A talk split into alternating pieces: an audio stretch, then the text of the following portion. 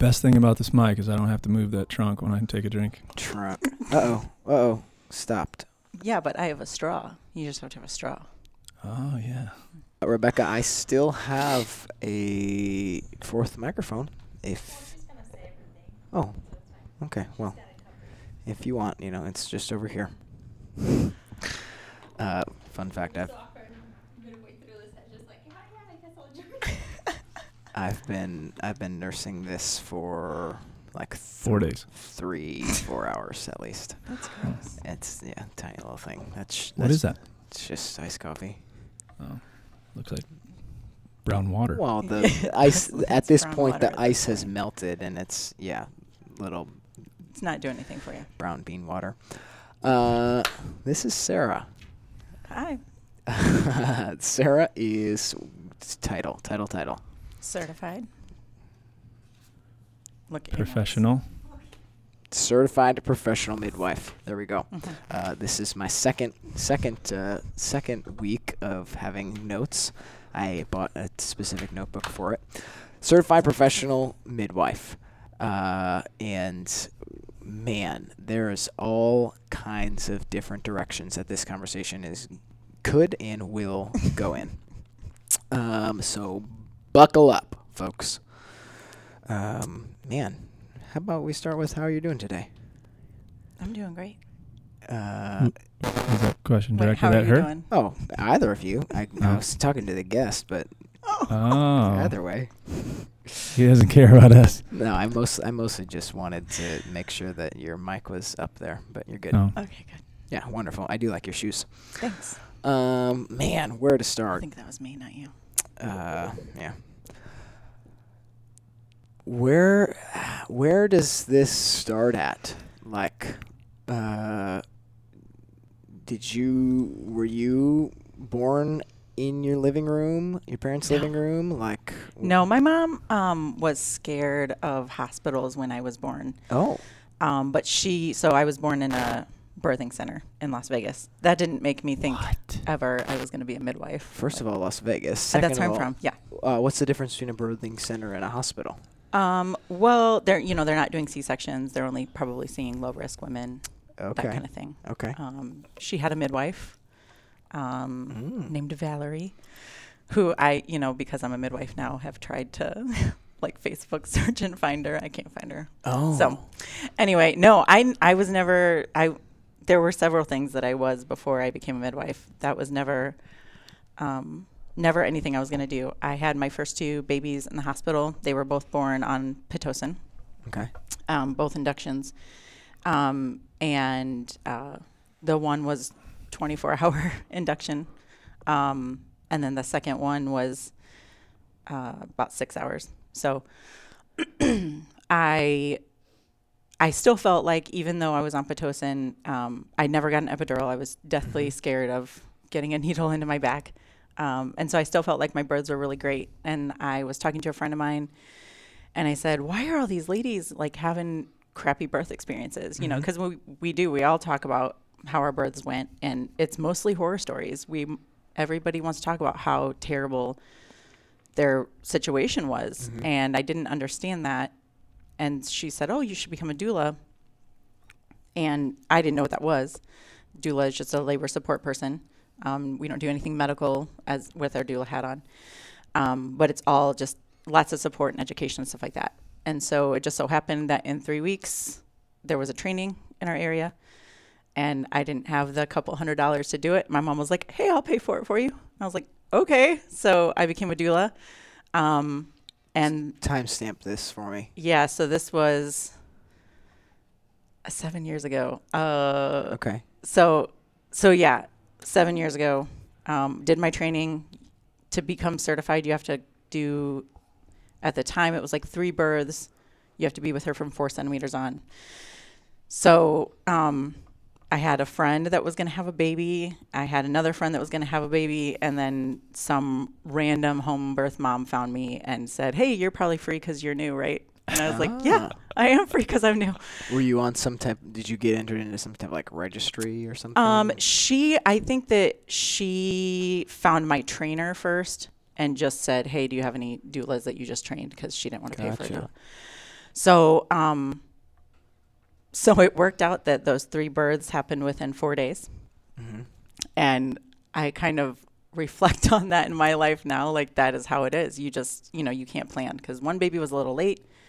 Um, the one was a scheduled C-section, so she was, you know, right on time, and then the one was a little early, so it was very action packed. Um, so that was that third birth though was the home birth, and that was my first ever Experience, experience with, with, home birth, and uh, I it never occurred to me that maybe I would do a home birth myself. Um, Uh-huh.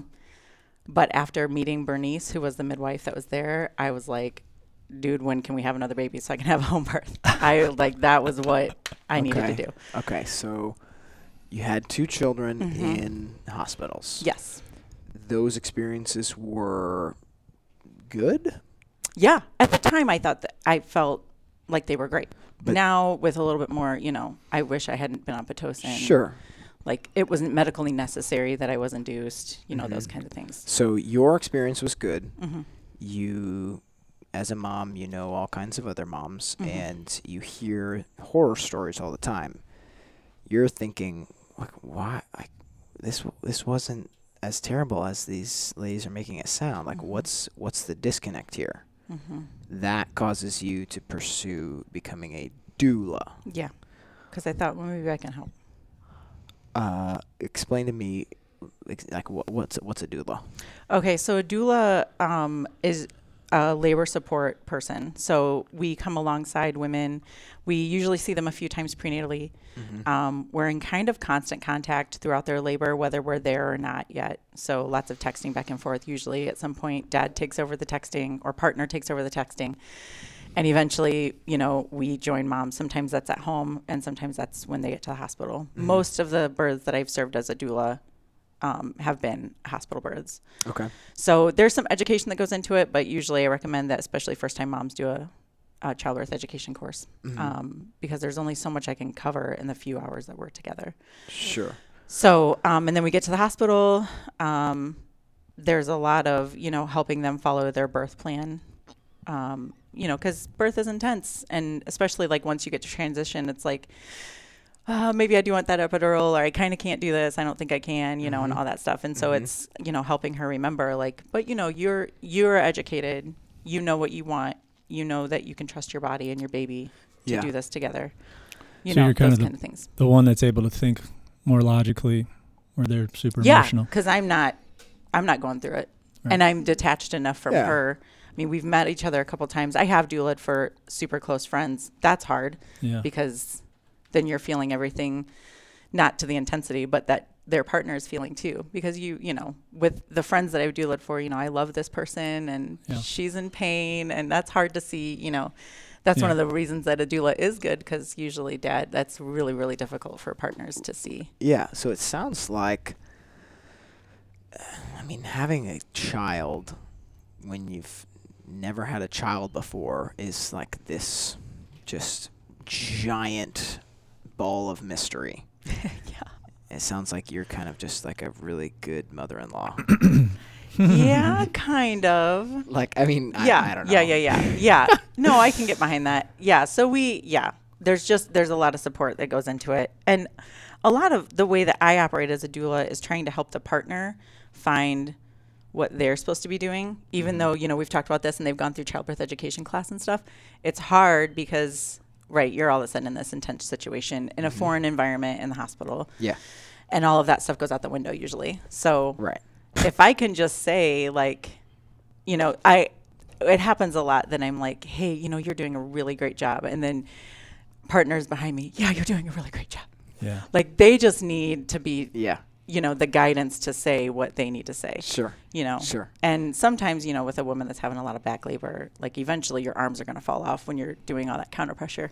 So it's nice to have a teammate to, Yeah. to give them a break, you know, and Yeah. and you know, make sure dad's eating, make sure mom's drinking and having light snacks, you know, things like that.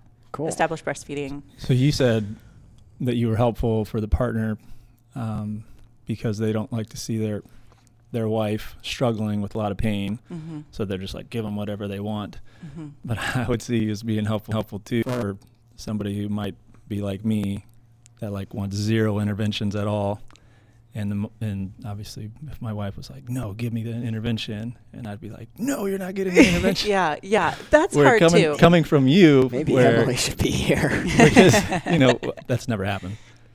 no, you're a supportive partner. But I'm just saying, like, for some, for if, if the the husband is like, no, we we don't want this, and they helped with the birth plan, but if the wife is like, you've never been through this, so you Mhm. can't tell me what to do. But somebody who's been through it, and again is thinking more Yeah. logically, I think that would Yeah. be helpful as opposed to the husband saying, no, we're not doing intervention. Mhm. That might Yeah. not go well for them. And her. sometimes, you know, right, we want to make sure that we're keeping in mind that sometimes medical intervention is necessary. Yeah. And so, you know, helping them through that, like to process that, because I would say most of my ladies, I mean, if not all, you know, their birth plans are all the same. We don't want inter- any intervention. We Mhm. want skin to skin contact right away, all those kind of things. And then you're right, stuff happens because birth is unpredictable. And so sometimes my job shifts into this I know that your birth plan was this, but we have to do this now Yeah. because, you know, right now your baby isn't safe, you're not Right. safe. Like we have to we have Right. the plan has to change. So sometimes there's just some reassurance and guidance on that yeah. end of it too. So, Which to me would be, I guess the the mother would be more understanding about that if you were saying that to them as opposed to a doctor. yeah, saying that to yeah, them. right. Yeah, because we've established this relationship, and of course Right. they have a, a relationship with their provider. But with hospital providers too, you're not getting a whole lot of one-on-one contact. You know, it's it's a short. Your appointments are short, and you know that Mhm. kind of a thing. So it's helpful for a doula to be there to say, "Is this is all going to be okay?" hmm Even, you know, that we're deviating from the plan. Yeah. Um, people are saying they can't hear you. I'll just try to deal with that in a second. Can you hear me? Yeah. Uh, so for the record, we can hear him. That means I'm recording it. So you might just have to go back and listen to all of Alex's input Mm. on the you know audio Should or I come here so they can read my lips? oh Yeah, everybody There wants you to go. read your lips the whole time. That's probably not what's lost. Um, okay, so you're a doula. This is Mhm. 2011 ish, Mm-hmm. correct? Yeah. So you get thrown right in, three births in four days. Is that right? Mm-hmm. Uh, you experience the home birth. Mm-hmm. You tell your husband, Yes. He is my husband. we need to do this. Yeah, this is what's going to happen. He was apprehensive. I mean, we're, we weren't even pregnant and not even thinking about like Uh-huh. having another child. Uh-huh. Um, but yeah, I mean, the ball started rolling for sure, in my mind at least. Like, this is what it is. Yeah. You know? So um, we actually got pregnant that fall, like right before Mhm. Thanksgiving. I found out I was pregnant. So um, there's a high possibility maybe that I called my midwife first to tell her I was pregnant. And then I called Jared. Before telling your husband, is this like a this? this I feel like there's Yeah. bigger, he knows a bigger story uh, there. Right, right. So um, I just, you know, home birth mid- midwives, they um, they fill up so fast, and so the minute I knew I was pregnant, I wanted her to know so that she could, I could be on her calendar. So is that somebody you had met through your first experience, Mhm. or had you Yep, done? It was the same. I had done a few more, Okay. um, and I had told her, you know, I really would like to assist you. I don't think that had happened at that point. Um, but I had done I had done quite a few births by the time I got pregnant with our third child, Which when when? the fall of 2011. Oh, okay, okay, okay. gotcha. So, um, so yeah, I started prenatal care with her. It was remarkably different. So I had an OB with my first baby and a nurse midwife at the hospital with my second. okay, Um, but Bernice, my um, midwife that was my for my third baby, like we would, she's an a little over an hour away, so my two girls and I would travel to go see her for our prenatal appointments. Oof. Um, she had horses. She has these two horses on her farm, and so like it was like we would do a prenatal visit and everything, and that was probably forty five minutes to an hour. Mm. And then my oldest would be like, "But can we go see the horses?" Yeah. And so Bernice Yeah. would take her out and um, let her ride. I mean, we, she rode the horses every single time That's we went. cool. Yeah, it was like this whole different situation where she is taking care of me and she's taking care of my baby, but like she's taking care of my whole family and getting to know our dynamics and how Yeah. we work and you know my kids were totally comfortable with her when she came to the house. Then at that Sure, point, right. because you know, That they- seems that they had like this relationship. Yeah, Yeah. that seems like an important piece of it. yeah, for sure. So, so right, I'm pregnant. Um, I still did doula work. Actually, my last doula birth was exactly a month before I gave birth. So I was like hugely. Sure. It was Carissa. she Oh. she's okay with me saying that. Um, so, uh, so yeah, I and sh- she is also a doula. yeah, Carissa is on yeah on my team at Little Lambs. Um, Oh, so yeah, okay. she's super. Team. You have a Yeah, team. I do. More stuff. I'm I Doula out. team. Yeah. Um, so leading up to Lydia, my baby's birth, I started to have a lot of anxiety about the fact that I was on Pitocin for my first two babies Mm-hmm. and thinking, well, I just don't, uh, probably my body doesn't, do Doesn't- that. doesn't my body do doesn't this. have enough oxytocin to, Mhm. to perform. And so, especially that last month, I was just, I was nervous. I, I thought, oh my gosh, this is going to be the birth that I'm going to have to have a C-section, like all, you know, all of these f- thoughts and feelings and everything. And my midwife was just like, you know, I'm seeing her every week at that point, the end of my pregnancy, and she was so reassuring. Mhm. And um, every time I texted her my worries or called her, she just every time she'd pick up and say, "This is going to be okay." You know, I wouldn't I wouldn't be taking you on if I didn't trust your body. Yeah. You know, and and um, she just was man, she was so amazing.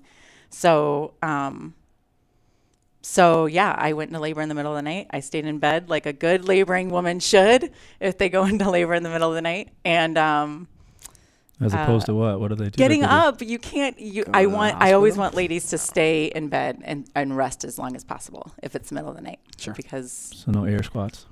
no, not Oh. in the middle of the night, unless you're gonna like pop a kid out right now. Then you should. I mean, maybe get up. Um. So yeah, no, I stayed in bed. Um, my husband's alarm went off in the morning at probably six thirty, and uh, and I um, got up with him and I said, maybe you shouldn't go to work today. And he was like, are you gonna have a baby? And I was like, I think so. He's like, well, you better figure out. Like, I don't want to like call in sick and then like not have a baby, you know. And so I was like, no, no, no, no, no. Like, I think you should call in. So he called in. He fed the dog, fed the chickens. Um, and I called my mom. She's been with us for all three of our babies. And I had her come over because I was still like, I was having contractions, but I just really was still doubting the fact that my body was actually going to do this. Yeah. Yeah. So um, my mom came over and she said, "You better call." And so I did, and I happened to have a contraction right as Bernice answered the phone. Oh, it's convenient. So all I said was my name, and she just said, "I'm on my way." And, like that was it. And so um, she actually, Jared, my husband, was like, "Get dressed. We're going on a walk. Like we got to make sure that this baby's gonna come." Because there's a lot of anxiety too with like calling your home birth midwife. Yep. Like, no, she's gonna be at my house and I'm not gonna have a baby. sure. Which So at this point is th- like you would probably know is that common. Like do you- common and not a problem. Yeah. Yeah. Like yeah, I Yeah. I would rather ladies call Mhm. and not have a baby then well we didn't call because we didn't know we were in labor or didn't really think so and now there's this baby and Yeah. you're not here. Yeah. So um so yeah, Bernice was on her way. Um I did get dressed. She, Bernice walked in to me on the hardwood floor on my side because I was having a contraction. I couldn't like be up anymore. Mm-hmm. And she told Jared, "You better get the tub going because I was I was planning a water birth." And so he got everything going. Um, I got in and had a kid like. So she was born at 9:42 in the morning, and at 7 a.m. I didn't think I was in real labor.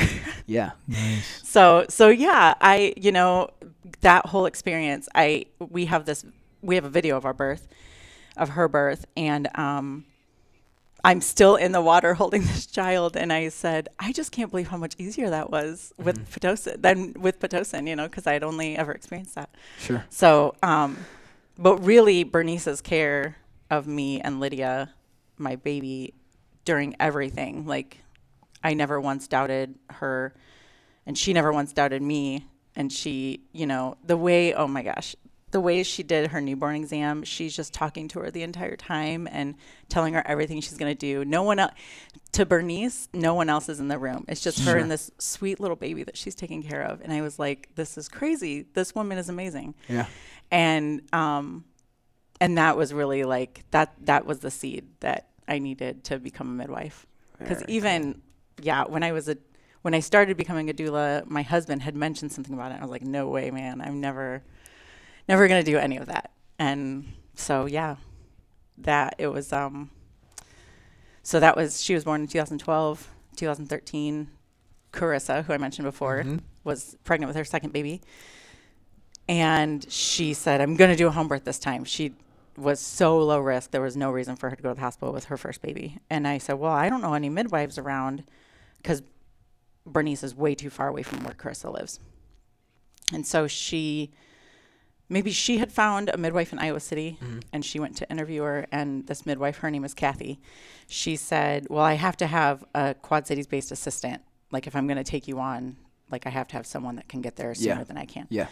And Carissa goes, oh, I know who that is going to be. So she called me, and then Kathy called me, and it just was like everything fell into place. Gotcha. It was like, this is what it was definitely God and the universe and everyone saying, this is what you're going to do.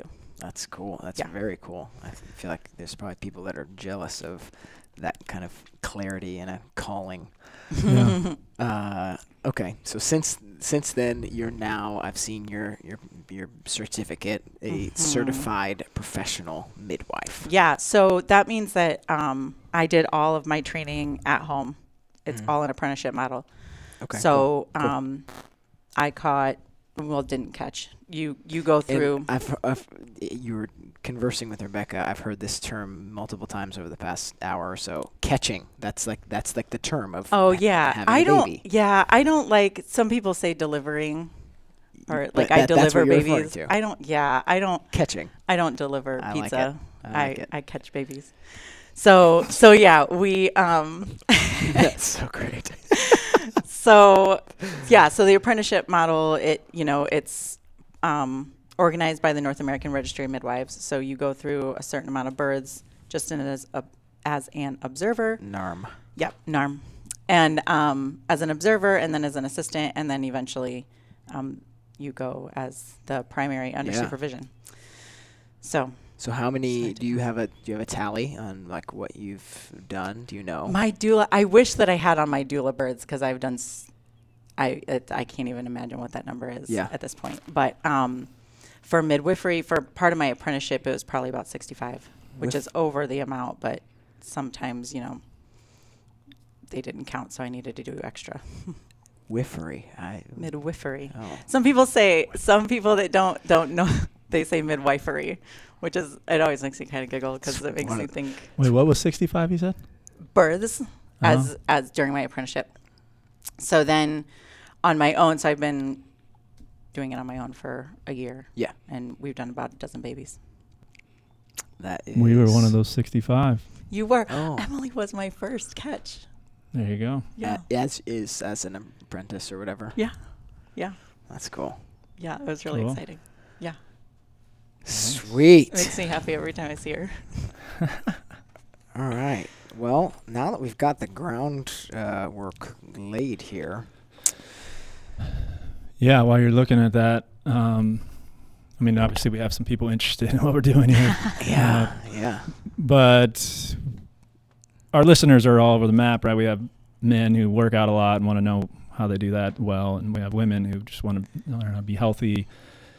Um, why we're talking about this because the point of our show is to try to help people get back to more of a lifestyle of we feel like is the best way for a human being to live, and that lifestyle then is going to help you live life, just all the different activities that you have to go through in life, experience those, and be able to do those activities well. Um, being brought into this world as a child and a, a woman bringing somebody else into this world, that's one of the most natural things that can happen in life. yeah. So it's also an example of something that's supposed to be completely natural and that's just been taken and made a, you know, how can we intervene as much as possible because we're smarter than the human body. who who designed this whole process to work. Right. Um, so yeah, we want to, of course, promote this. You know, um, how can we get back to not only living living this style, but how can we also get back to bringing people into this life Mm-hmm. the best way possible? And and you've already referenced it. Not that there's ever not a time that interventions need to happen, but we want those interventions to be used in a way that would be beneficial for the mom or the baby, Mm-hmm. um, and nobody else. Right? Nobody else needs that benefit except the mom and the baby Mm-hmm. and you know you, you're obviously have more expertise in that area than we do so i think it's this is uh could be beneficial for a lot of people but specifically for women who are thinking about having a child Yeah. um, have had children and want to have more so we would love questions if you have them on this s- sort of stuff So, yes and amen to that. Uh, why don't we start with just like a big picture, like what, what, what should having a child look like? like what? So one of the questions I have written down is like, what is we have, we have this term natural birth? What does that mean? Um, honestly, I think it means something different for everyone. So, I think right, like Alex said, we have taken this natural thing and over medicalized it, and so I think in in the Quad Cities, at least, I see that that's kind of backing off. You know, Genesis Birth Center um, just got their baby friendly certification, which means that they're basically getting back to the roots of midwifery. Um, and, and letting birth be natural and not messing with the process unless it, Yeah. you know, sometimes it needs to be messed with. Um, and so um, it, but it's i think I, i've seen it be different for everyone like some people like with my two birds the only thing i knew for sure that i did not want is an epidural and so i i did say you know oh yeah i gave birth to both my babies naturally. But now um, i've changed yeah i've changed my tune. I, it's Yeah. not natural if you're putting something into your body like especially a hormone like pitocin. And Yeah. now we know you know all the effects of pitocin are coming out more and more. All the research is showing us that oh that's why i had depression. You know i was i had a really hard time postpartum with both of those girls because um i mean i think because i was you know put on pitocin Sure. for, especially esther for so long. My first child you know i was on pit for 24 hours. That's a lot of a synthetic hormone going into your body. Yeah. um, and and then all of the other hormones that go with having a baby. And after and all of it it's just it it's too much it's too much in your system. Yeah. so um, i think you know the birth that i see is you know no interventions. We're not doing ivs we're not doing any pitocin um, to induce or augment labor um, no no nothing you know moms are just trusting their bodies and having their babies you know and i'm there if if they need something extra Yeah. and you know Huge. That's a huge point. So again, back to this kind of lifestyle we're trying to live. You know, there's all these studies on, um, you know, how can we eliminate this sort of disease process? Uh, how can we get rid of chronic disease? How can we get rid of all these infectious diseases? So it's something that we have to do to get rid of these things. When the human race wouldn't be here if some people hadn't survived all that stuff, right? So there's one point when none of that, none of the chronic stuff was happening, and even the f- infectious stuff. Some people were surviving that type of things. So, same thing with the birth process, right? There's been women who have been birthing babies for thousands and thousands of years without all the interventions. Now, there's some things that, of course, babies weren't delivered because an invention intervention could have been Yeah. helpful. But like as she just said, I'm there to only intervene when it's absolutely necessary. Where I feel like what's happened is just like with other um, areas of health, is we forget about anything that the body can just naturally do. It's we have to. We're smarter, and we have to intervene, and we have to Yeah. be the ones to make things happen. But a prime and kind of small example of that is um, the routine administration of antibiotic eye ointment to babies. So it's something that is given to babies um, in pro- usually about the hour, maybe two hours following birth, and it's to prevent eye infection due to gonorrhea. We started doing this when everybody had gonorrhea in the 70s, and we've never stopped. Like and and there's so much misinformation. You know, the hospital staff is saying, "Oh, it's to prevent all infection." You know, it's to prevent. Um, you know, baby could get sick on the way. Like that's no, no. You, you, you, you don't have an STD. You don't need to get. You know, it's. I mean, it's amazing the way that we've not. I don't know that we've we've changed it so much, and then even with the new evidence and new research, we're just like still doing this same. Why? Why are we doing this? Right. And then, it's like, crazy. yeah. The person that's actually, you know, in the room, you know, what it's, I'm assuming it's a nurse that's doing something like that most of the time. Yeah.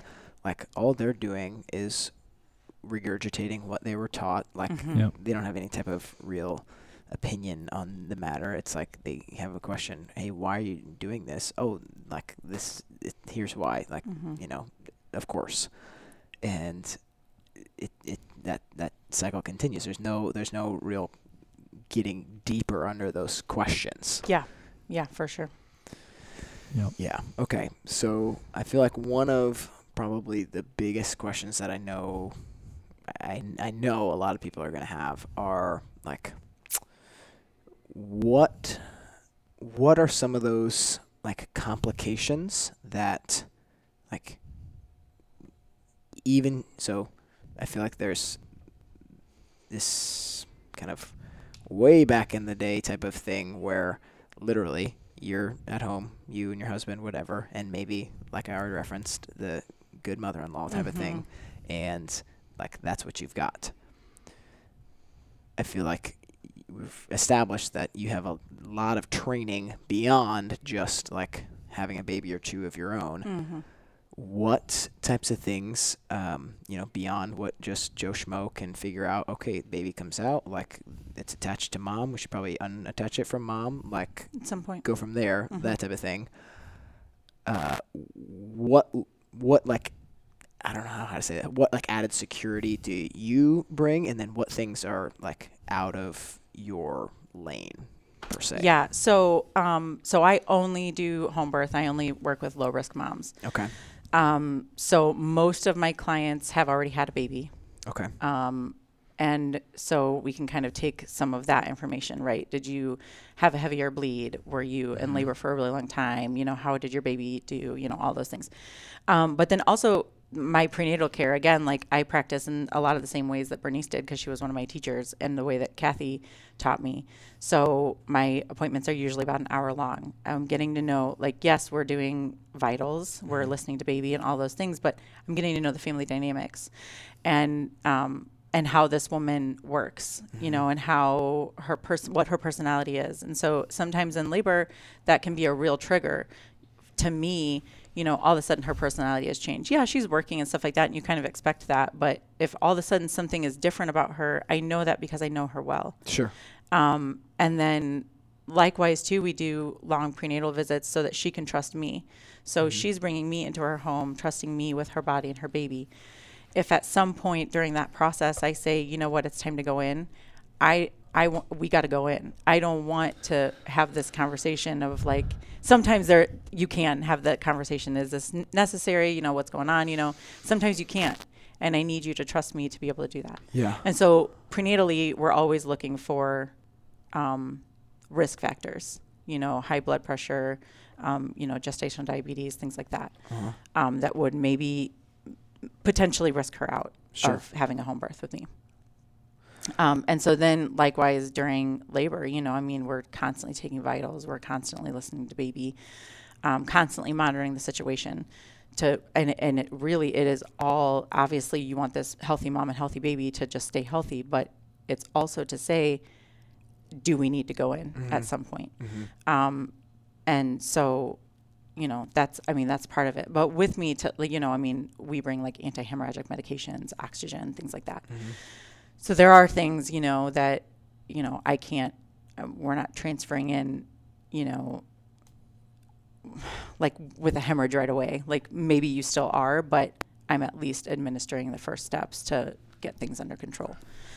Um, so so yeah, and likewise in the hospital, you know, I mean, they they're doing all of that stuff also, but but it's the extra stuff, you know, the the frequent cervical exams, the um, the I mean Rebecca and I were just talking about a birth that I attended as a doula, you know, where um, a woman is given an entire bag of IV fluids. Like, Mm-hmm. f- why? All you're doing is blimping her up Mm-hmm. and making her freeze because it's the it makes you cold when they rush it into you that quickly. Mm-hmm. Um, you know, vaginal exams they, they they have their place for sure and you know so do ivs so does all of it all of it has its place but but when we're doing it frequently and without need we're introducing more issues Just stress. hmm and Like- stress right every cervical exam increases the risk for infection Uh-huh. every cervical exam you're most likely making a woman get out of the position she wants to be in Sure.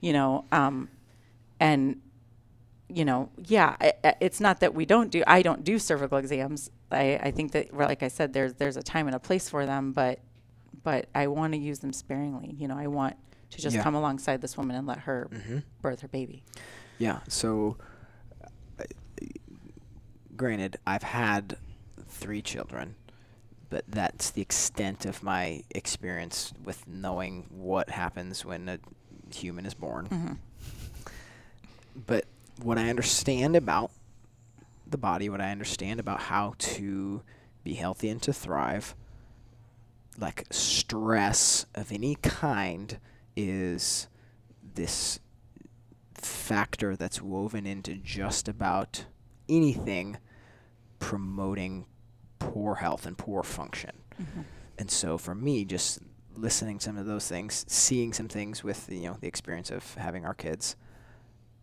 like any sort of stress seems to me like a bad idea. hmm And even things that are looked at as like, oh, we're doing this as like preventative care or something. It's like if that then causes more stress, like did we really do anything good? hmm hmm Yeah, and I think uh, not all. You know, I I, I do want to say that there are really fantastic hospital providers in Mhm. the Quad City area. We're super blessed with some really fantastic midwives and actually some OBs too. Um, but but in my time as a doula, I've seen so many things where like if you just didn't do that first thing, we wouldn't be here doing a Right. C-section. Right. But then it's like, oh man, thankfully we did the C-section because right, the story you know changes. whatever, you know. But it's really that first intervention that you do to this baby and this woman, Mhm. and like it cascades. You know, we talk about the cascade of interventions. You know, this Yeah. one little thing, Right. and now, yeah, here we are. You know, what with whatever, whatever the outcome is. So Yeah, that's so we're we end up causing so many problems with these things that they're trying to help with. It right it, it's just a cascade. Why do you think they, they do well this is probably a complicated answer but Mhm. why do you think so many interventions happen? Like even the fir- the initial one. Obviously we know like what the first intervention leads to more but even the first intervention why do Um, you think so many of them there's a few things i think. Sometimes it's old hospital policy yeah. um, that needs to be updated. Or like jarek said maybe that there needs to be some continuing education on you know the benefits of like you know skin to skin. Right. Take for instance you know it, it hasn't been hadn't been common practice. Both of my daughters that were born in the hospital were immediately taken to the warmer. Yeah. there was nothing wrong with them. They were crying immediately um, but that's just what it was. And and if hospitals aren't updating that then we're just always doing that same thing. We're always taking babies to warmers taking babies to warmers when the evidence shows that really we should be doing skin to skin. Yeah. So some of it is policy that needs to be updated. Some of it is continuing ed that needs to happen. Um, and super unfortunately, some of it is scheduling. You know, like maybe we've got too many ladies on the floor. Maybe this doctor has to get to whatever. Yeah. Um, it, it's been rare that I've seen that or ha- you know heard it mentioned that like oh well I've got X Y Z going on.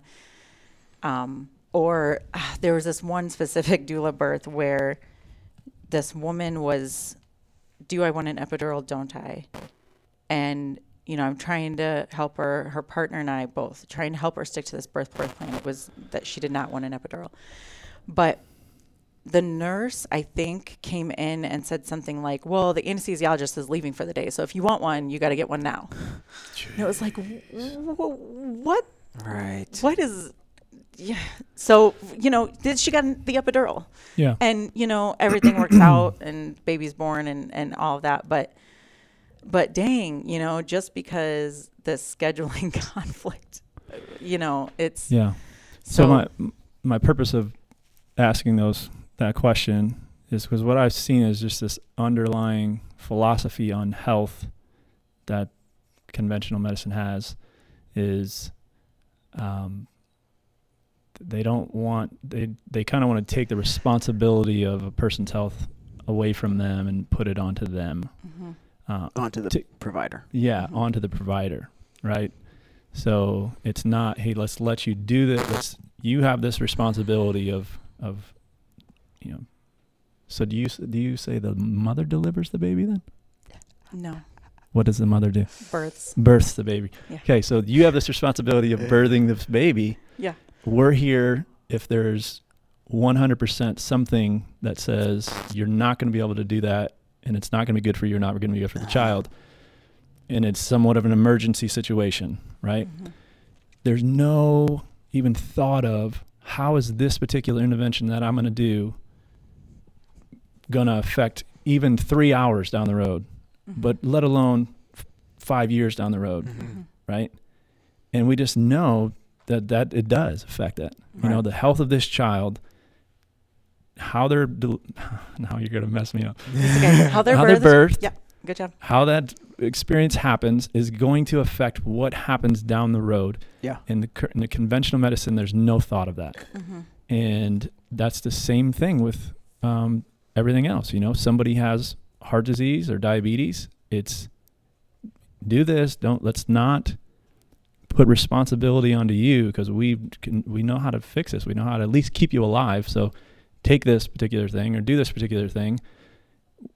Who cares what happens down the road 10 years? Because when something happens down the road 10 years, we probably know what to do about that particular thing too, mm-hmm. right? To at least save your life, right? Which I feel like that's kind of what it is. Is let's make sure mom survives. Let's make sure baby survives.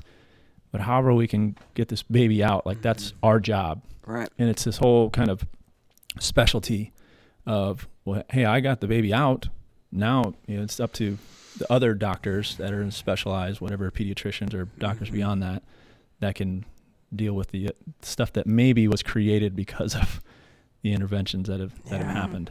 Yeah. and then i mean and i don't obviously know how to that whole thing gets fixed. I don't think it ever will get fixed. Yeah. Well It's it gets fixed with education. It gets fixed with empowerment you know to the individual I would yeah. say. oh yeah for Right. sure.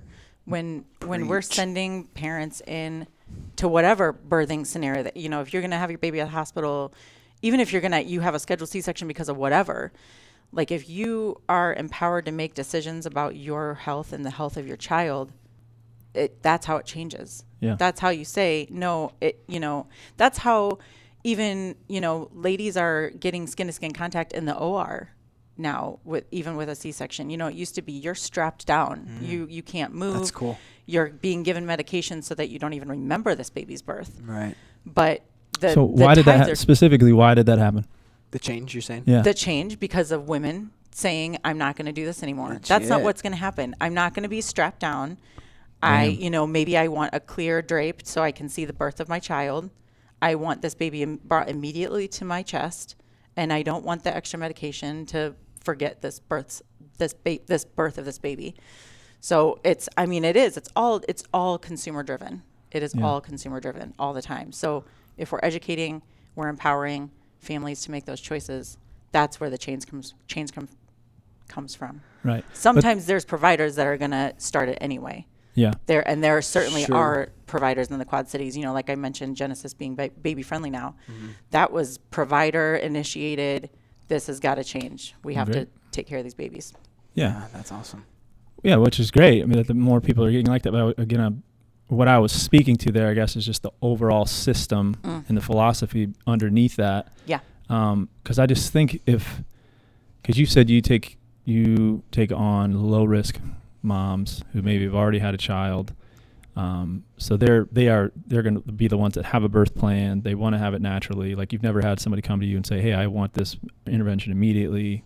Maybe you Mhm. have, but I wouldn't think you have. But there's so many uh, other women that do do that. Like they Mhm. know 100% as soon as they get pregnant, oh, I'm having a C-section or I'm having you know uh, epidural, and I think it's just because there's there is no education to know. Like they think that that is there's no risk to that Mm-hmm. Short term, Right. but also they don't But know that that first intervention potentially could lead to further interventions, but they also don't know the long term negative effects of on on the mom or baby Mhm. because that stuff's not been talked about. Education hasn't Yeah. been given. When when I was induced with Esther, my first baby, I had I have a lot of early labor, so I just contract for weeks.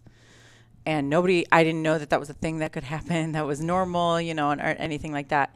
So my husband and I had been to the hospital a few times thinking we were in labor. We were not. And, you know, you're in false labor. This is pretend, fake labor.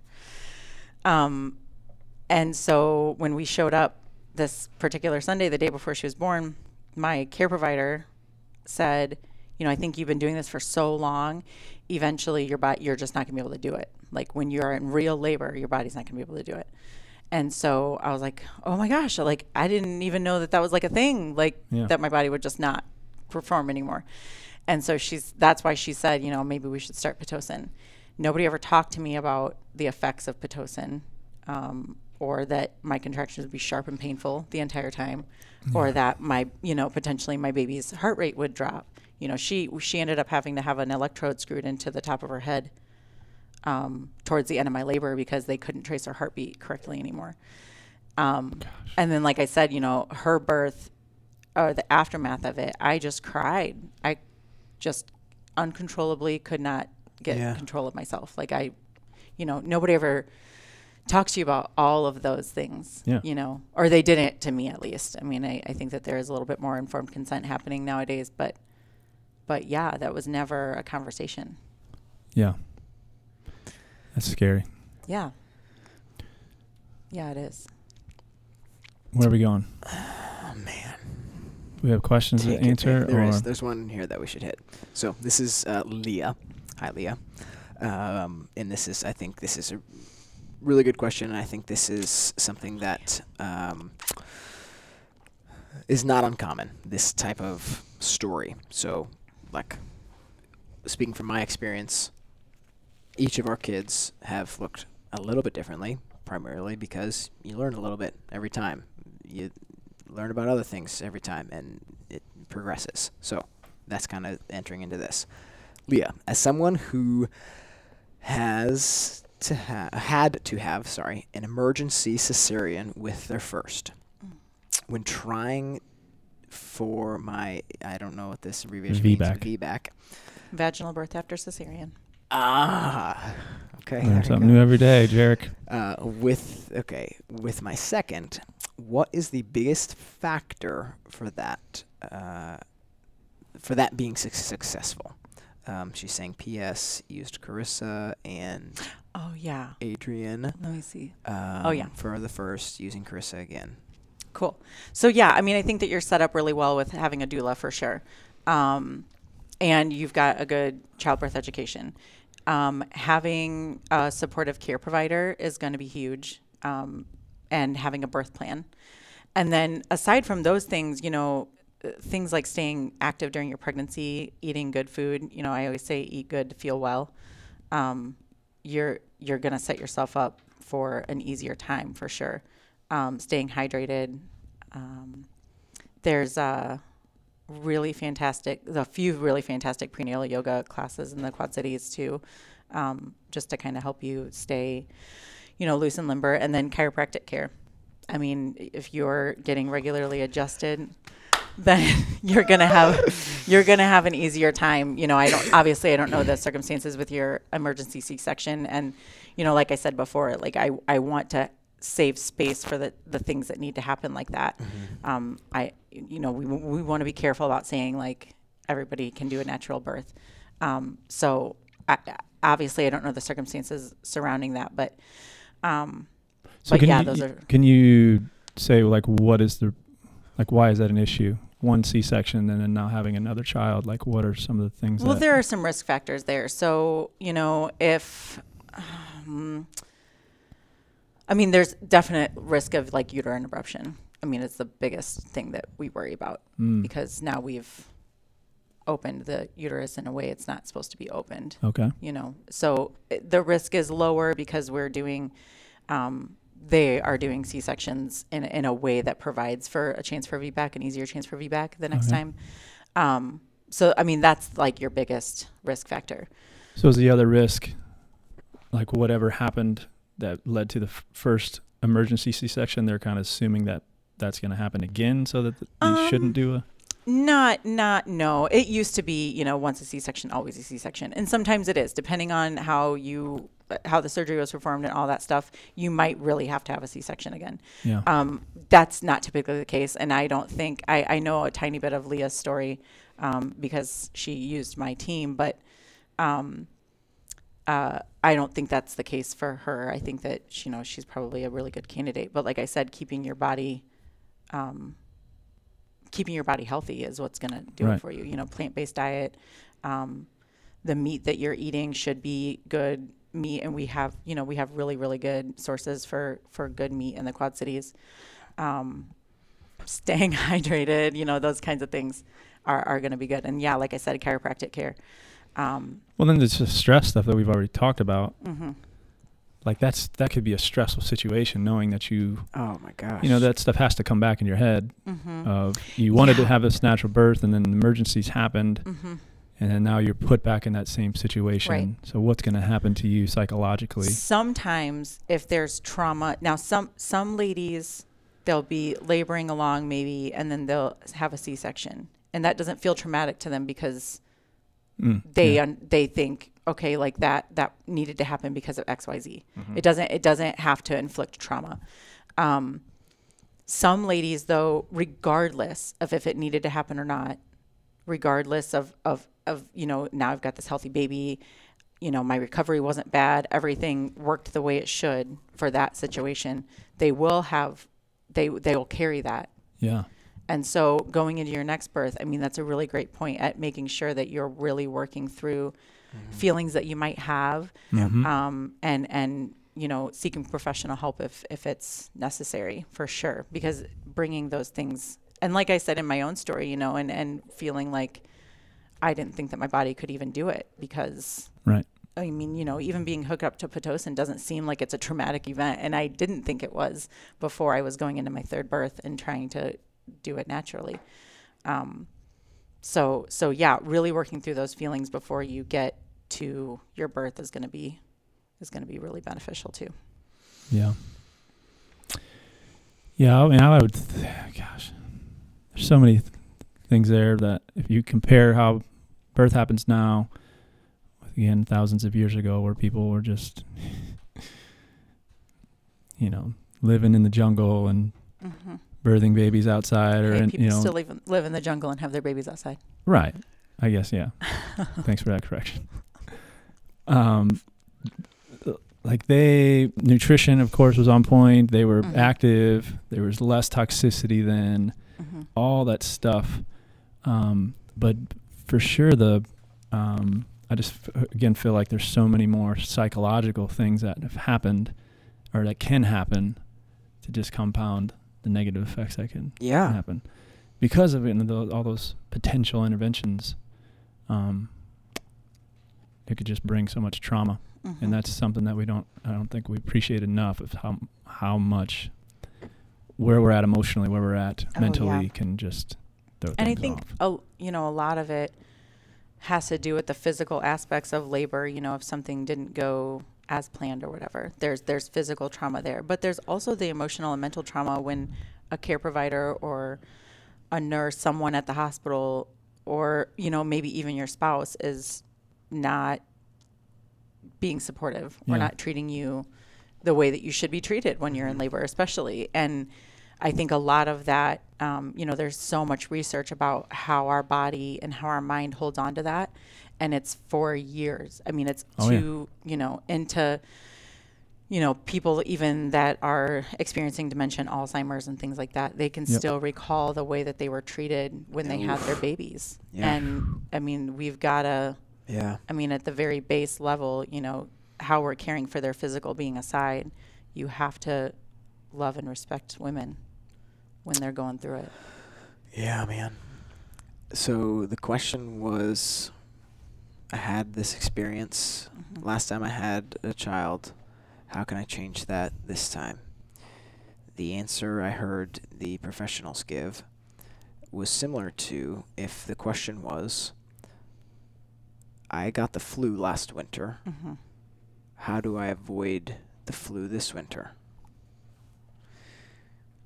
Eat well. Move. Have low stress. Uh, like chiropractic care. Like Hydrate. hydrate. Like okay, wait. Like sleep well. Like hmm Yeah. Well, 'cause, I mean, I guess that, that situation is a little bit different. put your like, put your body in a state where it can thrive. hmm right. Well, because it, what is happening is sup- that's natural. That's Right. what's supposed to happen. It's not some like, you know, You're not I guess sick. you could be, yeah. Well, you're not sick, but also like, we were, the flu is not something completely brand new that the body doesn't know how to deal with. Body knows how to deal with the flu. Mhm. It just is what state is the body in? Can it adapt to what it's been exposed to? Yeah. A woman's body is is designed to deliver to birth a child. Good job. Um, so what? How would we do that best? You're you're healthy. When Right. you're in your optimal state. Yeah. What is a? I've been listening to a lot of uh, a guy named Louie Simmons. What is he? What would he be? A weightlifting coach or a No, powerlifting coach? He's a power lifter. He he calls it GPP, just general Physical preparedness. physical preparedness, right? There's specific things like if I'm a basketball player, there's some specific physical preparedness that I have to do to know how to be the best basketball player. But there's just also this general thing that I need to do to be an athlete, right? Mhm.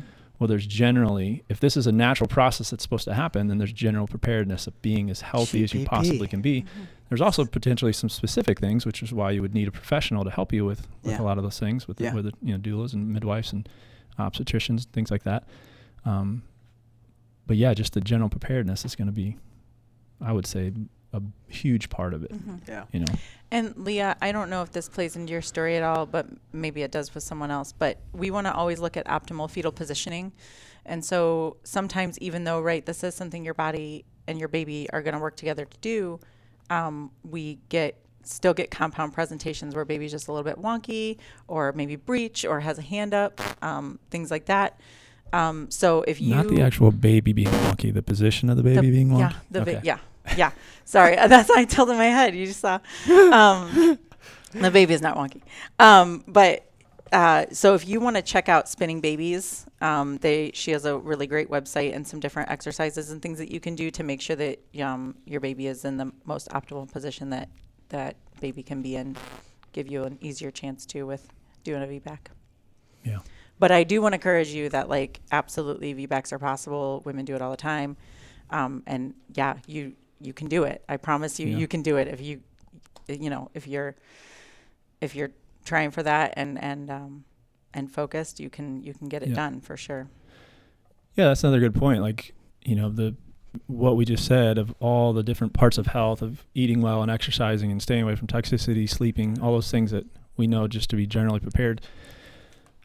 If somebody has diabetes, they still need to do the same stuff, but they probably need to hyper focus on it to get out of that state. Where this might be a situation where, you know, she this it's the same requirements, but she probably needs to hyper focus a little bit.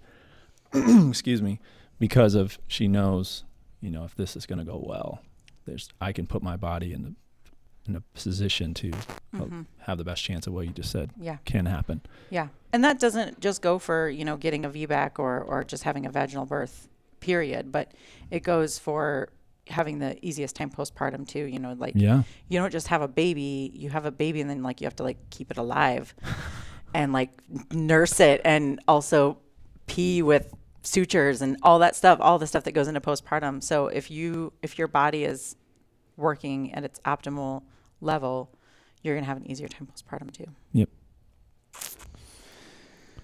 Yeah. Um, I know there's I like I feel like we've barely even graced the surface of all the other different ways Yeah. that we can go here. Well, there was a question that we also wanted to hit on about. Um, interesting. I just got an email about that specific question. Really? Um, so let's hit on a different question. So, for starters, I know I don't know what's going on with Alex's mic. You're gonna have to go back. I promise it'll be on iTunes and YouTube and all that stuff. So if they watch this later on Facebook Live, it's not going to be. I don't know. No, I think if it's not. I think if going it's not there now, it won't be there. hmm But we'll see. What's going on? I don't know. I'll I'll, I'll figure it out. You should have had the cool mic. Um, yeah. So let's hit on. If there's no other questions, we again would love to have questions. Um, you wanted to talk about something I specific did. that's related, obviously. Yeah, because there's plenty of stuff that we can shoot the. Yeah. Yeah. Yeah. Go ahead. Do you want me to? Yeah. Okay. Um, I just want to talk a little bit about breastfeeding um, because it's near and dear to my heart. So, with my first two kids, um, you know, I had them, everything, you know, was great. They were healthy. Um, and then breastfeeding just did not go well. Um, I couldn't figure out how to have a good latch. Esther was okay. My first baby, her, I think her latch was okay, but they weren't gaining weight. Um, and we went to a um, traditional mainstream pediatrician. Mm-hmm. And so um, by f- day five, she wasn't gaining anything and she had lost too much weight. And so she was put on formula at day five. Um, and I didn't question it. I mean, I wanted to just nurse her, uh, but I was also, you know, I didn't have any friends that had had babies. I didn't know, I didn't know anything. Um, and so we did that. She she still we still nursed a tiny bit for a, a short amount of time, but um, but we switched her to formula kind of right away, and she gained and everything was fine. Second baby comes around, I'm like, I'm gonna do it this time. I'm gonna nurse this kid because formula like there's so much that goes into bottle and formula feeding. You know, it's smells. You gotta wash all the components and everything. It's Smells when it comes out the other way too. Oh, it's so bad. I did not want to do that. And everything is stained all the time. So I was like, I'm not going to do that again. So Abigail's born, and her latch was terrible. And so not only am I in a lot of physical pain, she is also not gaining. Still, the same pediatrician. You got to start on formula. I, I did kind of buck the system a little bit more, um, but uh, she just was not, she was lost way too much.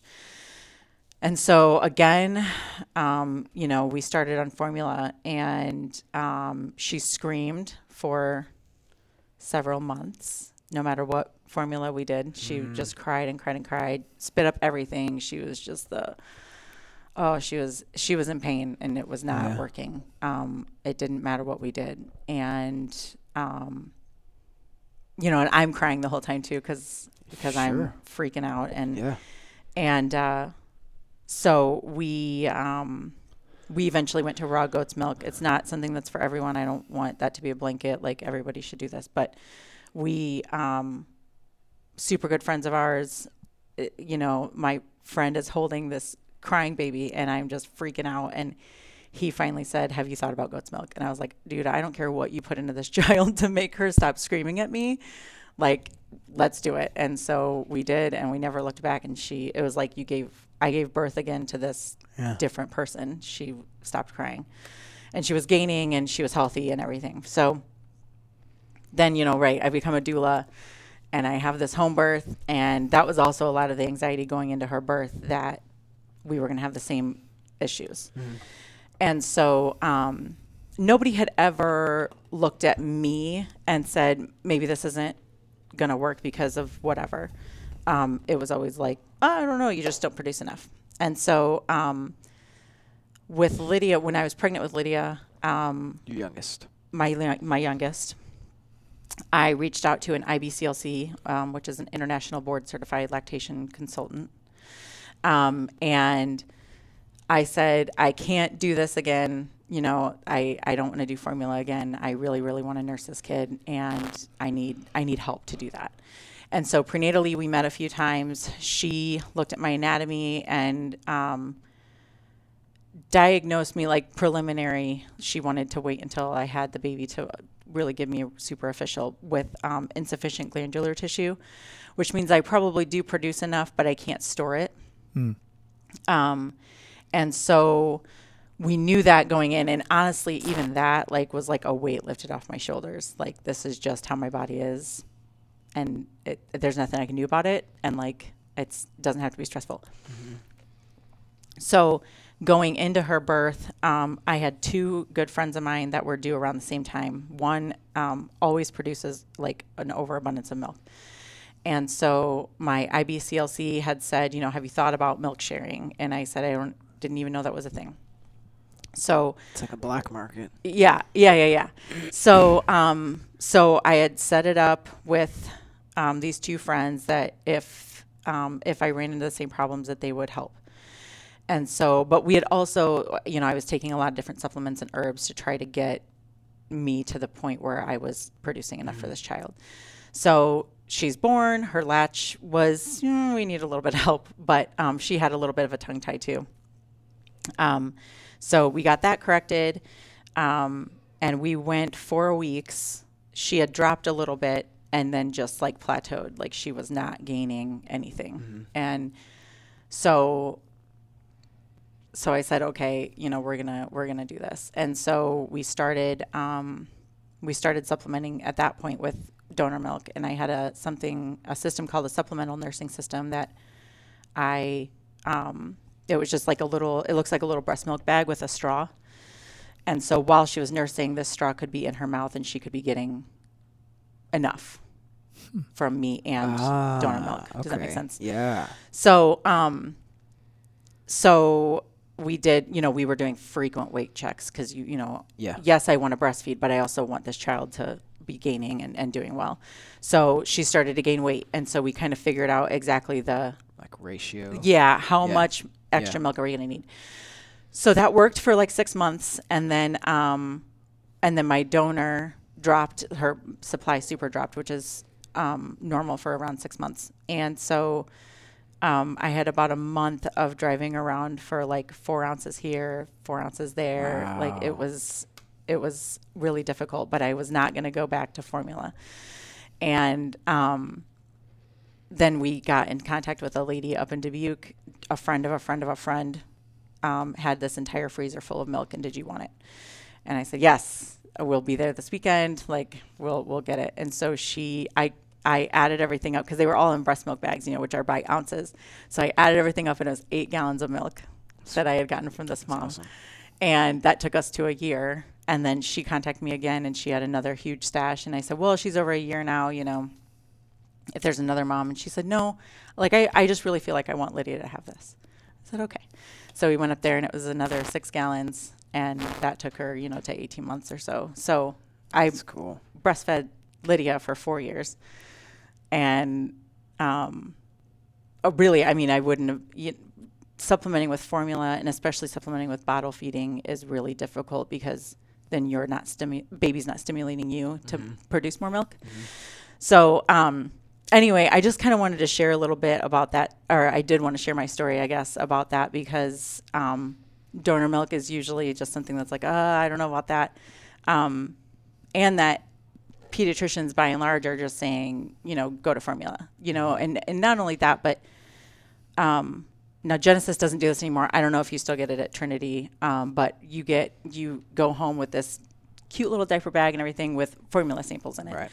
and then you get formula samples um, in the mail Right. and then you get coupons in the mail from formula companies and now they have like formula for your toddler to make your toddler better and now they have something that they're marketing to moms to make your milk better even formula companies are garbage companies and i think you know the world health organization tells us that babies should be fed first with breast milk and second uh, from breast milk from mom's own breast so they should be at breast um, if that's not possible they should be fed um, uh, with mom's milk whatever that looks like, if it's a bottle Uh-huh. or a cup feeding or syringe feeding, things like that, um, then they should be given donor milk. Uh-huh. And we're not talking donor milk like, you know, there are milk banks that freeze and refreeze milk and they um, heat it to kill most of the good stuff and all the bad Yeah. stuff. And Yeah.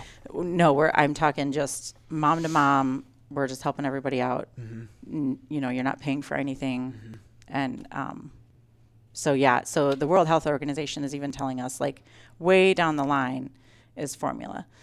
Um, so I just kind of wanted to put it out there that you know there are moms in the Quad Cities that either have an overabundance or need it, and that we should, you know, I mean, we should be coming together. We should be raising these kids together. You know, even if that that's what that looks like. You know, that that we're just sharing milk between each other and, and making sure that our babies are thriving. Yeah. Man. So Yeah, I mean that's just another example of the lack of education of people thinking that whether it's a doctor telling them that or media telling them that mhm. um, that formula is just as good as, or not maybe just as good, but it's it's a close second to breast Mhm. milk, Right. you know, and the only problem is maybe some people are sen- some babies are sensitive to cow's milk or some are sensitive to the other different types of milk when it's not even like it's no no comparison Mhm. no, and not just the nutrient content. I mean, that's that's the only thing that they can make similar, Right. the nutrient content. But just the connection of what happens, also that you just referenced that baby is stimulating more production of milk, but also what nutrients the body needs, the baby needs, it's stimulating that too. Mhm. And it's just, yeah. I mean, again, we don't want to say you're evil if you do formula. That's no, not no, what we're no, saying not at all. but it's just if it, we don't want you to have a lack of education and think that you shouldn't fight like you uh, what you just explained there that was a fight right Mhm. you said hey i want to do this and i'm going to figure out i'm not just going to settle i'm going to figure out how can i have the best for for my Mhm. child and i think every mom would do that if they were educated on Mhm. w- Oh, the yeah. big how big of a deal it is to Right. And even with the formula that I had put with A- Esther and Abigail, my first two, like I was, I'm doing the best I can with Yeah. the knowledge that I have. Yeah. Right. But between, you know, my second and third child, I gained more knowledge and so I could do better. You know. Yeah. Yeah. Mul- so two kind of big pieces in that story made me think about um, one of the pillars that might be somewhat unique to kind of our philosophy of health is this pillar of living in community hmm and how we really think that that is a key piece of health in many many different areas. And two of the pieces i heard in that story were your first experience having a child. You didn't necessarily have anybody else to go to. You didn't Mhm. have friends who were doing this. You were just kind of left isolated on your own to have to make a decision. Mm-hmm. Who knows if you had some people around you to be able to share their experiences with, like, you know, something different might have happened. And then with your most recent, it's like, I, I know from experience multiple moms who have been exactly that. They've been, you know, they have way more milk than they need. Who can I help with this? Mhm. You know, Yeah. that, like that's not that's not uncommon yeah uh, when you're you know living life with other people. You know, in obviously in this case, in similar seasons of life. Mm-hmm. Um, yeah. Yeah. Yeah, it was I mean, it's it's it was pretty amazing. And you know, yeah, there I mean, I just didn't know about, you know, La Leche League, which there's a La Leche League of the Quad Cities if you want to check them out on Facebook. Um, and there's a QC milk sharing group too that um, that I set up because I want You set it up. Yeah. Yeah. Nice. sweet um, I, it's just it's really and most communities have that you know i mean they're i don't know if these things are around anymore but i used to um, help out on facebook pages for like human milk for human babies um, i think the other one is oh, i can't remember what the other one is called but there's there are resources out there you know and like i said you know world health, health organization is telling us these are the things that should happen the evidence is there. Like, let's do it. Yeah. So that that was kind of my next question. You mentioned some resources for the milk sharing. Mm-hmm. What other resources are there for people for like across the spectrum? You know, mothers looking for education, mothers looking for you know consulting, like all this stuff. What what kinds of things are out there for people? Um, there's there's a thing called Quad City Birth Coalition, which I think that they usually have a good list, a running list of like educators and things like that. We do have quite a few good educators um, in the Quad Cities, um, and uh, and good providers. I like I said, you know, I mean, I'm not advocate like home birth isn't for everyone, and I I want to be sensitive to that, but. Um, there are really fantastic providers that we have in the Quad Cities, and so um, you know, knowing that you can reach out to different providers too, and and you know, um, but those resources are, should be on the Quad City Birth Coalition page as well. Um, and locally, I mean, yeah, I think that the Birth Coalition page really has a lot of you know, Cool. a lot of the information that I would even say. Um, And what is your company called again? Little, Lamb? Lambs, Little, Little- Lambs Birth Services. Little lambs. Little Lambs Birth Services. That's cool.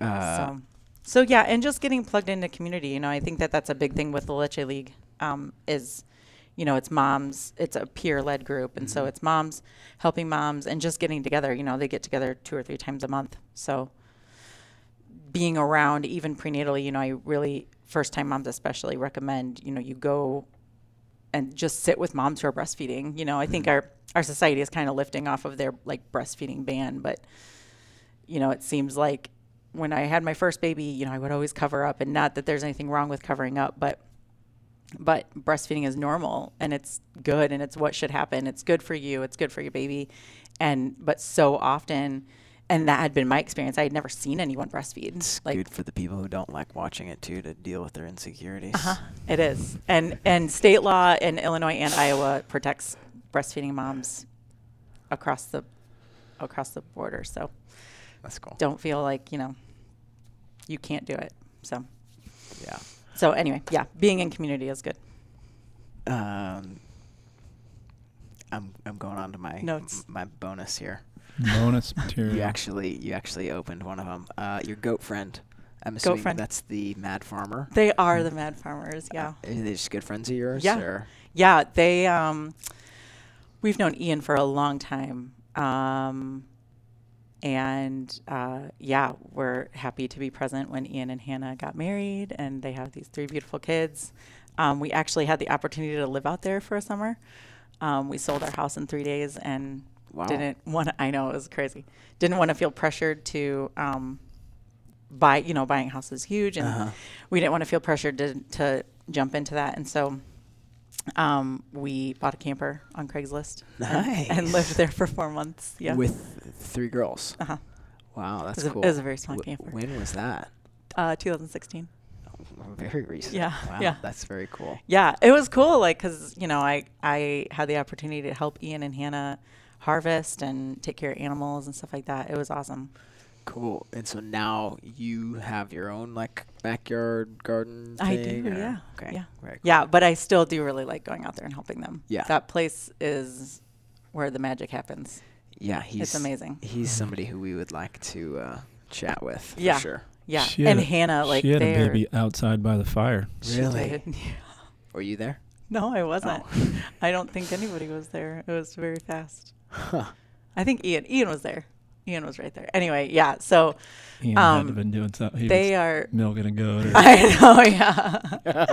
I gotta take care of all this stuff. um. So yeah, they they have they are doing good work and actually like a really good source for good local meat too. They're selling goat meat Yeah. at the Yeah. farmers market, yeah. and it's amazing. It's cool. I laughed. There's hard. about, I don't know, 15 people probably that started making kombucha from the SCOBY that I've given them, and Yes. Ian's who gave me the SCOBY. Oh Yeah. yeah. So I think very I've got gotten one. It's another him Th- as community he does every like they do like we went out there for oh it was tacos and like we ate goat meat that they raised, everything. Ian's like making tortillas. I was Is like, that what the, the? is that the day you had all those avocados? Is, was that no, the that was that was Oh. International Day of the Midwife. Oh, We were just partying for midwives, man. Gotcha. Um, so Midwives. mid, midwives, yeah. So yeah, they're they Ian brews his own beer now. They're growing. Yeah, it's it's like I said, it's where the magic happens out there. Ian, you can invite us over. Yeah. Just saying. uh, oh, here we go. Uh, can you talk about the importance of positive support for pregnancy, birth, and moms? I might have missed this. Stephanie. We did. We did speak to that a little bit. That's oh, my assistant. Yeah. Oh, She, yeah, positive support. I mean, Stephanie, so uh, she works with the Child Abuse Council. She works with a lot of at risk Oh. moms and stuff like that um, that don't have that good support. And Yeah. yeah, I mean, that is the, the some of the doula burrs where I've been um, able to serve.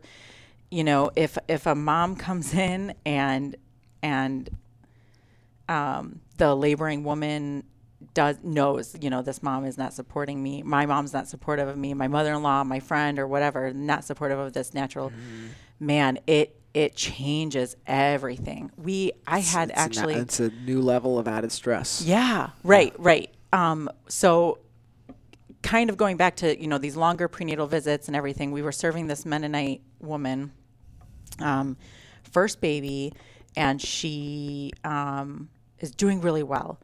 And her mom comes in, and I was assisting another midwife, and the midwife noticed right away something in her face had changed. And so she said, I want you to take heart tones and do vitals real quick. It wasn't even time for it. And I said, okay. Her blood pressure was a little elevated, not to a dangerous level. And her baby's heart rate was a little elevated. Yeah. Again, not to a dangerous level, but not what it had been. And, um, and it didn't occur to either of us at the time but we we ended up transferring her in because it was just outside of the realm of normal. Sometimes you transfer in because this is just not what it has been and we we should go in. And she had a perfectly healthy baby like seven minutes after we got to the hospital. But in retrospect it was like oh this mom not really the mom was supportive of her having this baby at home and like everything. This is how they've done it in their community and this is great. But that stress of her mom it like blew everything up, you know? And so, yeah, absolutely important to know, um, you know, that your team is your team. Like you've, you've, you know, your spouse and a potential doula, um, anybody that comes into your room, uh, wherever you are, if you're laboring and birthing at home, if you're laboring and birthing at the hospital, if you're not feeling the vibe of whatever nurse comes in, she doesn't like your birth plan, she doesn't like whatever, kick her out Yeah. kick her out. You don't your care provider is giving you grief about whatever during pregnancy. You know, a decision that you've made because of like, you know, the research that you've done. I've made this decision. It's on my birth plan. The care provider doesn't like it. Find someone else. At any time of your pregnancy, 39, 40 weeks, you got to find another care provider if you're not supported because that's what's going to make or break it. And I kind of talked about that a little bit with Leah, you know, making sure their care provider is supportive of her doing Yeah. the VBAC. It's, Yeah. it's, it's vital. Yeah. Right, because that support, like that support, or n- not having that support alone, can change the Yeah. situation completely. Yep. If you like, it's like if you have the support, you are in a like peaceful state. Mm-hmm. You're putting your setting your body up for success. If you are in the room where you know, like you feel like this person's judging you the whole time, that might literally be the factor that is setting you over. Like you can't handle that st- stress, and it's going Mhm. to cause something bad to happen. Yeah. Absolutely. Yeah. Yeah, and honestly, Stephanie could probably talk about that more than than I could. I mean, it's just such a such a huge factor. Yeah, that was good. Thanks, Stephanie. Uh, what? So, never mind. Never mind. I was just gonna say if she was like a resource for people to go to. Yeah, Child Abuse Council, absolutely. Yeah. They they serve the Rock Island County. They're trying to get um, into Scott County right now. Um, Okay. They uh, they're amazing. They do such good work prenatally and postpartum. They stick with um, the family until I think the kid is five years old. Like they are an amazing resource. Wow, that is cool. Mm-hmm. Christina joined. Um, back to my bonus stuff. Uh, I- Yes. your, I really like your lettering. Stuff. My favorite. Oh yeah, My favorite was the two, this is bonus stuff. the- You don't even know about the this. Tupac quote that was on my passion planner. in all this fancy lettering. Yeah, yeah, yeah. Plus Yeah. the scribbled out of the bad letters. Yeah, yeah, yeah. Oh man, I messed that up. So I just recently started doing calligraphy, and I um, wo- I wondered if that was the actual name of it. Yeah, yeah, yeah, yeah. Or like hand lettering. Some people call it hand lettering if it's not traditional calligraphy. But I, uh, I just did a, a quote out of my passion planner from Tupac Shakur. I think it's like, uh, Nice. I Sorry, might not be the change, but I'm gonna Aff- affect the mind of affect the person mind of the change. Yeah, Yeah, yeah, yeah. It was That's- a good one. I liked that. Um, you're an avid reader. Yes. You're posting pictures of books Yeah, like every day. yeah. Yeah, I, different- I really different like reading. She she used to be a power lifter. I used to be a power lifter. Really? Why not anymore? That's where we need to go. Um, We need, we need to ask that question. yeah, yeah. I mean, yeah. I don't know. I just, uh, I was getting up at five o'clock every morning, Me too. and um, Me me too. too. Uh, that's really hard for me. I am not a morning person. okay, that's Wait, true. you're up in the middle of the night with moms who are birthing babies. That's different. Bust. That's different. Um, Remember yeah. we talked about this general preparedness. GPP. Yeah. If you're Yeah, yeah, waking up yeah. every day at 5 a.m., it should be I easier to get know, up. I know. Well, listen, I just started. I, so I go to the Y though. I Okay. don't. I I should power lift again because I really did like it. But I just started going to the Y, and I did. I didn't know you had an InBody scan here. A What is it called? The scale you thing say it. What is it called? The Oh, the body fat with the thing? plates. the body fat thing. Yeah. Should do Okay. that. That's the all I know it technical as. term is the body fat thing. Anyway, I did it at the Y because I didn't know you had it here, and I've lost ten pounds since I started and gained more muscle since I started at the Y. So that's pretty good. That's There you go. legit. Yeah. You powerlifting there? Are you on the elliptical? No, I do a group exercise. Oh, okay. There's a class at the Y. Yeah. Okay. Yeah. Cool. Like yeah, a few of in- them. interval training stuff. Mm-hmm. Cool. Yeah. Whatever floats. Body Your, pump, whatever floats your boat. No, I do body flow. body flow. Body pump is like there. You got to have like 16 different things on. For, it's like too much for my mind. Hmm. And tone, body tone is the other one. I don't know what these It's fine. It's fine. words are. Books. Yes, I like to read. I, I read a lot of books. I started this reading challenge this year, so I'm like, it gives you different prompts, and so I'm reading a lot different books that I never, I would have never picked up before. Oh, okay. But like because the prompt is like read a book about you know, death. As an example. Oh, so I wow. read Smoke Gets in Your Eyes. Super great book. A lot of some of it is a little bit maybe too intense for some people, but That is pretty it's cool. a really good book. You two, you two can debate this one. Uh, donut delight or donuts? They and can't more? hear me. Uh, so- okay. Are you even kidding me? Is this a debate for you? No, I saw it on. I saw it from you. Oh, from me? Yeah. Okay. Donut Delight and Donuts and More. Okay. So Alex is just probably the most passionate donut person in the room. you don't eat donuts. What? Do you eat donuts? I do eat donuts. It's like his. I It's like his it. dirty little secret. Every, well, everyone knows now. Okay. So old fashions from both places are good, okay, but Donut Delight has chocolate old fashions, and they have really good coffee. And that's the one. That's the one on That's the on avenue. yeah on the avenue. New owners of Donuts and More. Did I did see, see that? that in the, the oh in the yeah, free I did. paper that we yeah. get for some reason. A couple weeks ago at our MC gathering, we had some new people, so we did a icebreaker, and we said, uh, "What would you be doing if you weren't working with your current career?" And I said, "I'd own a donut shop." Would you really? oh my gosh! If Dr. Alex That's listened so Dr. Alex, he'd be Donut Doctor, Alex. Doctor Donut. Dr. Donut. I don't. Uh, speaking of speaking of donuts, have you ever been to Tommy's? Yeah, That I haven't been. I mean, I've been there, but I haven't eaten there. But I've Had, Yeah. had the donuts there. I've Yeah, enjoyed a, that's a amazing. Tommy's donut. uh, as a this, I was actually thinking about this, my little coffee thing here, thinking about uh, speaking to the effect of eating good food and the difference between like the actual dopamine, the good good response that's happening when you might be eating something that's bad.